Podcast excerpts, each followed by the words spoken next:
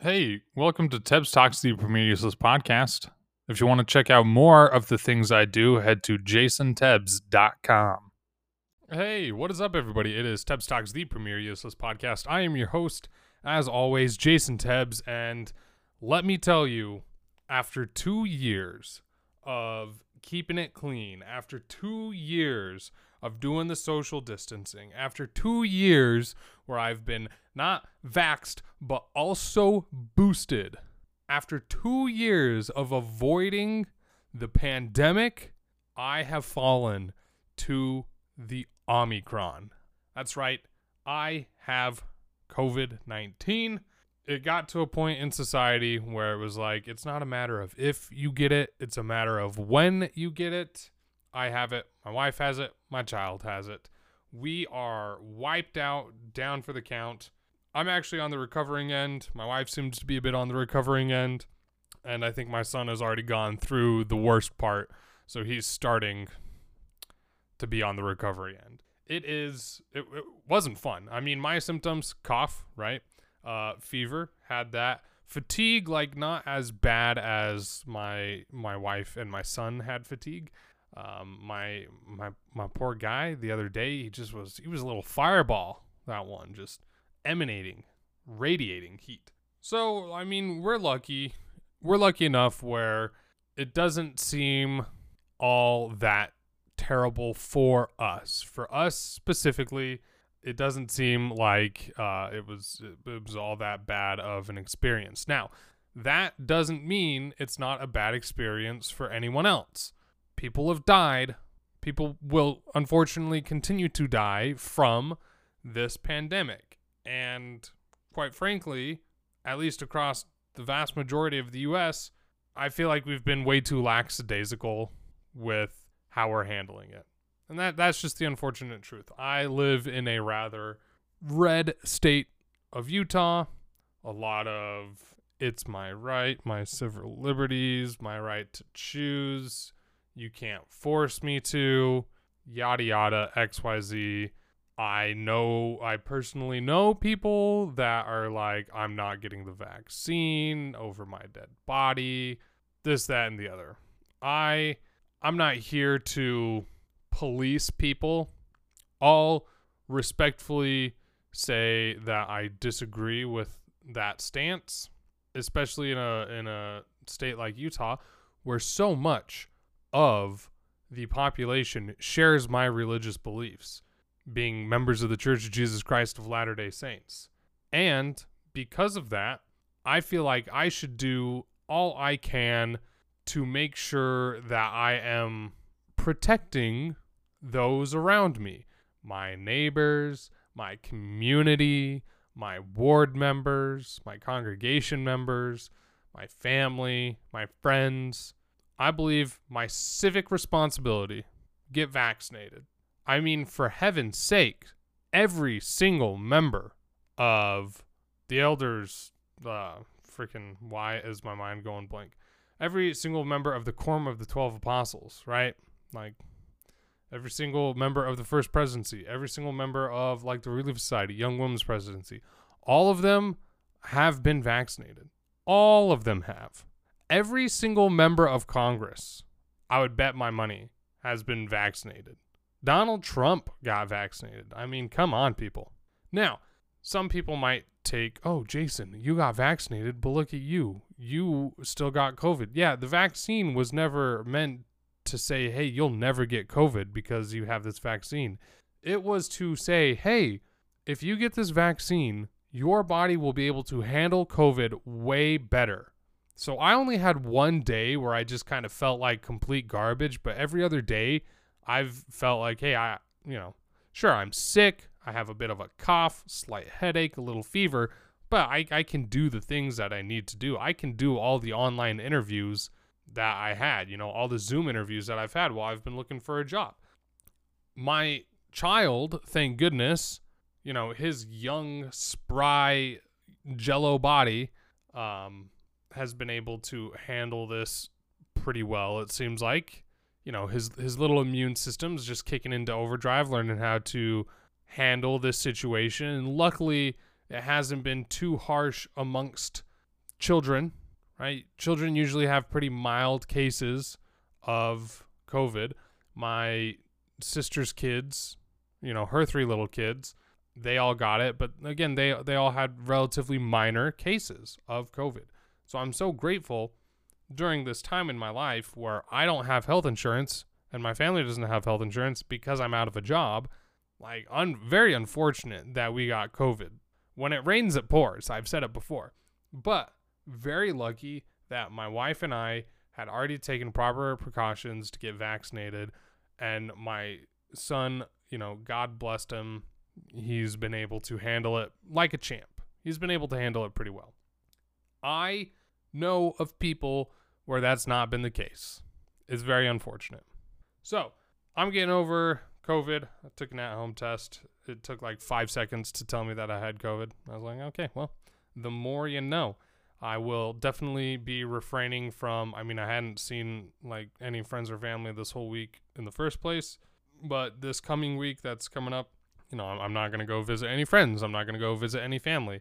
Um, just to make sure that I'm keeping others safe as well. You know, I'm go I did an online order for groceries, so it's like a contactless. I just pull up, they throw it in my trunk, we're good to go. Crazy that I got COVID at the same time I'm out of a job, right? Like when it rains it pours. I know my last episode, if you listen to it, was so incredibly depressing because I recorded it when I was so incredibly depressed. Now, recording podcast episodes when I'm depressed, maybe not the best idea. Jason, those don't churn out fun to listen to episodes. They just don't. I feel down. The way I'm talking is very negative. Not a good audio experience if I record an episode when I'm super depressed. Now, the nice thing is, I have been able to process a lot of those emotions and a lot of those things that did make me depressed. So now I feel like I can actually give a relatively nice update about my life and my current journey to find a job in a more lighthearted, positive fashion. So I posted this on Facebook, and I was gonna make a blog post out of this. Um, so and I still might, but let me find it. Oh yeah. So here are some thoughts and statistics during my time uh, looking for a job. Right. So this was posted two days ago. What's the date today? It is, yeah, it was posted two days ago. So I've now gone through two weeks without a job and about a week and a half of searching. Here are some stats and random thoughts I've had during this time. Companies I have applied to 10. At that time, it was 10. I've applied to another one, so 11. Companies I got rejected before the first interview, three. So three companies rejected me before even off, like extending to do an interview. So companies that had scheduled an interview were seven. Um, I've yet to have the first interview with one of those companies. Companies that scheduled a second interview, six. And then I've yet to have the second interview with three of those companies. Companies that got rejected or that rejected me after the second interview were one. And then companies that I've completed the interview process with is two. I've yet to receive any offers. So I'm still waiting to. I finished the interview process on Friday. Uh, it's Sunday now, so I interviewed the uh, I finished the interview process on Friday with two of those companies. So obviously, I'm waiting to hear back from those. Haven't been extended any offer from anybody yet. So I've got, I'm waiting to hear back from those two. And then I've got interviews on Tuesday, Wednesday, and Thursday uh, coming up here. So it's Sunday right now. So Tuesday, Wednesday, Thursday, I've got more interviews. So what's the scariest part about not having a job? Definitely is not having health insurance. Um, just the fact that if if getting COVID as well, if it had been any worse and I needed to see or anybody in my family needed to see a doctor or heaven forbid go to the hospital, not having any health insurance to cover any of that, very scary. Um, what is the job market like? So I am applying to be customer success manager at many different companies. I've been doing customer customer success for the last almost 3 years the industry has positions available. Like there's a there's a good amount of positions available in the in the customer success field. However, I have been told during some of these interviews like yeah, we have many other applicants.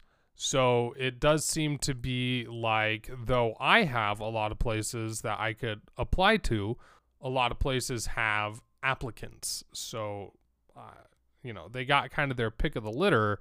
Sure, I, I have a lot of choice when it comes to applying for a place. However, I might not have that many offers to choose from when it when it comes down to it. I'm hoping to get at least one, and if I can get at least one, then hey, awesome, I can work. But ideally, you would want to be able to have a little bit of choice. So, when do I expect to be working again? Looks like the soonest I'll be able to work is February 21st. So, that is um, not next week, but the week after that, right? Just because the timing of how long it takes people to get everything set up. Because it's the 6th now. Well, I might be able to start on the 14th, and I think I got my days kind of backwards. But the 21st would probably be be reasonable because like say maybe I'll get some offers this week. I don't know if they would start me right on the 14th or if they would start me right on the 21st.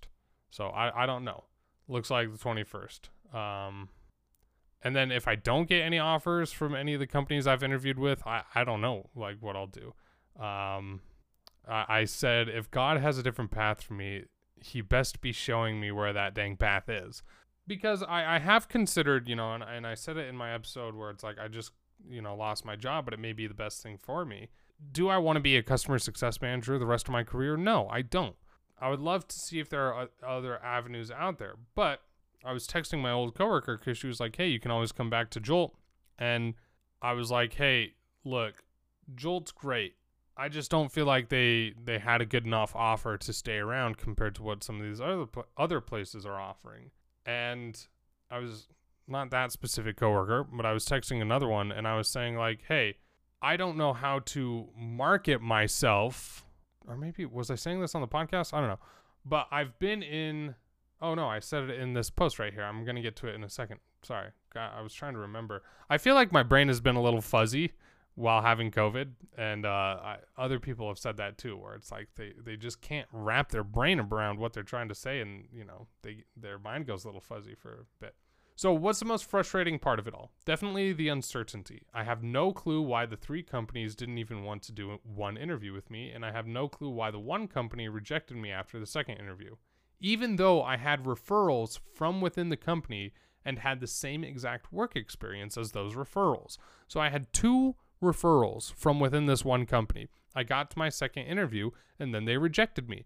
And I was very confused. And I even emailed them back. I was like, hey, was there anything you know that i missed the mark on i would love any feedback this comes as a bit of a surprise considering i have the same exact experience as two of your current employees i never heard back from them so that uncertainty is very frustrating to say the least after every interview i feel like i've done well but you may never know the reason someone else is picked above you like oftentimes they just say hey we're going with somebody else okay also, it's not a fast process. I was expecting things to move a little faster, but here we are, only done with the interview process of two companies.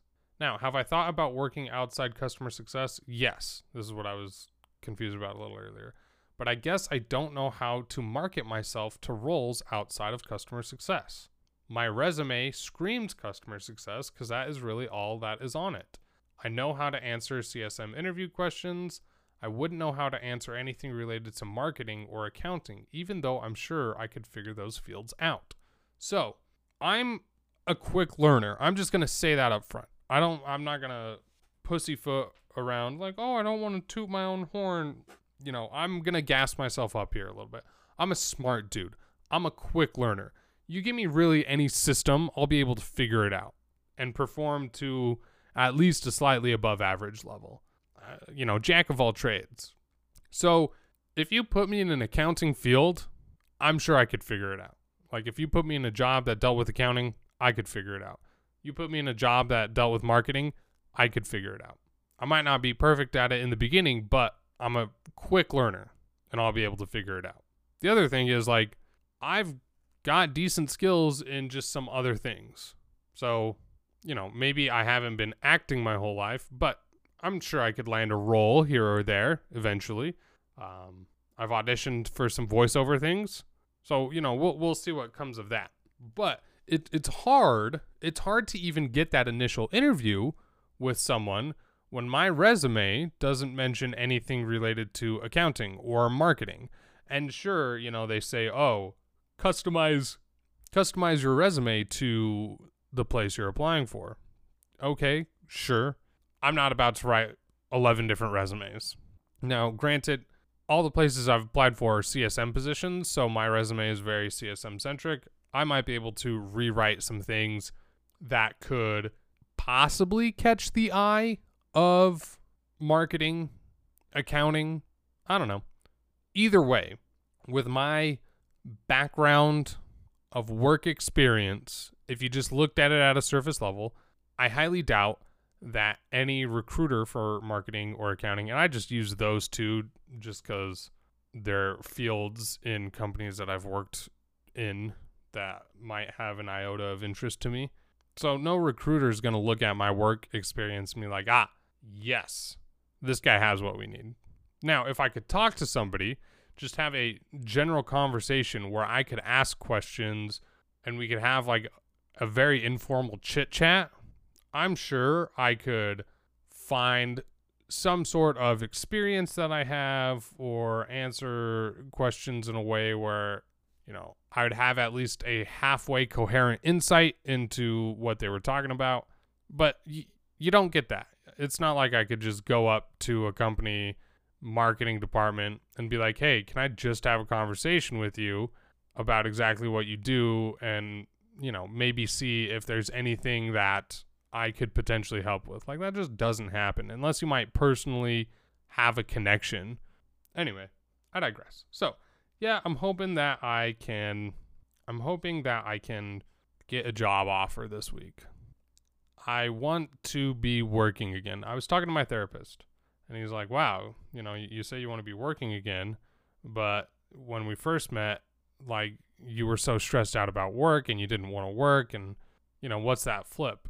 and I'm like, I, I realize that like I want to be an active member of society. I want to contribute, you know, and I I guess a lot of my self worth is tied to the income I can bring to my family. And so we had like a discussion like that uh, about you know how I value myself so much on if I'm bringing in in an income and whether that's healthy or not, and different re- different ways to kind of overcome that self inflicted lack of value or value prop. Because he's like, hey, your wife, I bet you she values you whether you're bringing in a million dollars or you're bringing in, you know, just enough to scrape by. And even right now, while you're out of a job, I bet she still values you. Like your value isn't tied to the money you're bringing in. That was that was a good conversation and kind of gave me some good insights. So one other thing it, it we talked about in my therapy was you know, I need to find those things that are just simply for me, where I can kind of turn off turn off the oh, am I providing for my family? Oh, am I doing well at work? Oh, am I the husband? Am I the father? And I can just be me holistically. And yeah, a lot of times that can be this podcast where I'm just talking into the microphone, just having fun, chit chatting about whatever. But I would be lying if I said I didn't have ambitions for this to grow and to become something that can bring in some income, right? The side hustle, as they say. So I signed up, and maybe all the spots are taken. Like I haven't received an email back, but I signed up to do an open mic night, Wise Guys Comedy in Salt Lake. Wednesdays they do open mic nights. You just have to email them, sign up, and then they'll let you know if, if you got selected. Uh, they also do a Tuesday night bucket. Like Tuesday night is bucket night where you just put your name in a bucket and then they draw names and you can go up and do a short little set. And that's something that I've always wanted to do. And I guess I've just been nervous and hesitant. Like, obviously, I don't want to bomb. Um, I I was scared. I was nervous. I didn't have any like really great excuse to not do it. But my my therapist was like, "Look, you're not working right now why wouldn't you? Like why why isn't now the time to at least try one open mic night? I'm not saying you have to do it every every open mic night from now until forever because that's got to be your thing, but this is like the third time you've mentioned it. Now's the time to do it. and just go in there and just have fun and appreciate yourself. And then when you're done, just gas yourself up. Say, hey, I did great. I conquered, you know, a little bit of a fear. I did something that not everybody can do. Um, and I had fun with it and I enjoyed my time and I, I gave myself some time to be myself. And I, I couldn't I couldn't argue against that. So the only downside is I need to be selected, right? And they kind of give a priority to who they put on the set for the open mic nights. And it's kind of a first come, first serve basis. So there are probably people I emailed them on Thursday, kind of in the afternoon. They probably had so many emails before then just asking to be put on the next set list. So we'll see. Um, I definitely would love to try that out. I'm hoping that I can get that I do get an email back that's like, hey, yeah, you were selected. You know, show up at this time to this place. This is kind of how it'll go down. Just three minutes set. I have a story all planned and prepped, ready for a three minute set of a comedy routine. And I just, I want to go out there and enjoy myself. You know, if I didn't have to worry about money, I would definitely audition for community theater. I think that's something that I would really enjoy as well. And probably when my son's a little older, I'll do that. Maybe I'll do it with my family, or maybe I'll do it uh, just kind of as my thing that I do for myself. But I think community theater would be fun. So that is a little more of a positive update than the last episode on what's going on with me. It's been a wild, crazy two weeks, and you know, I'm I'm hoping I'm coming to the end of it. Not only the end of having COVID, but the end of being unemployed. I've been praying for, you know, direction and guidance and to be able to find the correct path for me and for my family. Um, I just I hope that I can I hope that I can come out of this better than when I went into it. I mean, that's a super low bar, um, but I'm not just gonna say, "Oh, I hope I come out of being unemployed better than I went into unemployed," because it was I was in such a low state at that point. I'm gonna say I hope I come out of this better than even six months ago, where I was at mentally and emotionally. And I think part of it, is the fact that I have been doing therapy is going to help and that I'm going to continue to do therapy is going to help. But you really gain a different perspective after losing a job. You you really start to process things differently and think about things differently and really do a, a check of where your priorities are and what really is important. I'm so blessed that my wife and I had a decent amount of savings where you know we might be able to go three four months without getting a paycheck and be okay. Like we had a safety net. We still have that safety net and we're okay there. Health insurance you know I, I mentioned it in my depresso episode last time. That's unfortunate that that oftentimes goes through people's employment and that we don't have a single payer i think that's what it's called health insurance system where you know, heaven forbid something happened to me and my family during this time, that we're going to be covered and be okay. You know, that's definitely the scariest part. But life goes on. You know, we do what we do. We we push forward, we press onward. It's all a different path for each one of us, different ways that each one of us grow and learn and progress. There's not one direct correct path in this life we're all on our own journey, and I I hope for happiness, not only for myself, but you know anybody listening and everybody on this earth that has been on this earth, is on this earth, will be on this earth. I hope that there is a a path to peace and happiness at the end of it all. Anyway, that's that's gonna do it for this episode of Tebs Talks, the premier useless podcast. Go ahead, like, favorite, share, follow, rate the podcast, whatever you do on your respective platform check out my website, jasontebs.com. That's got all things me. And uh, if you hire for jobs, let me know. I am searching for one. Thanks. Have a good one. Peace out. Later.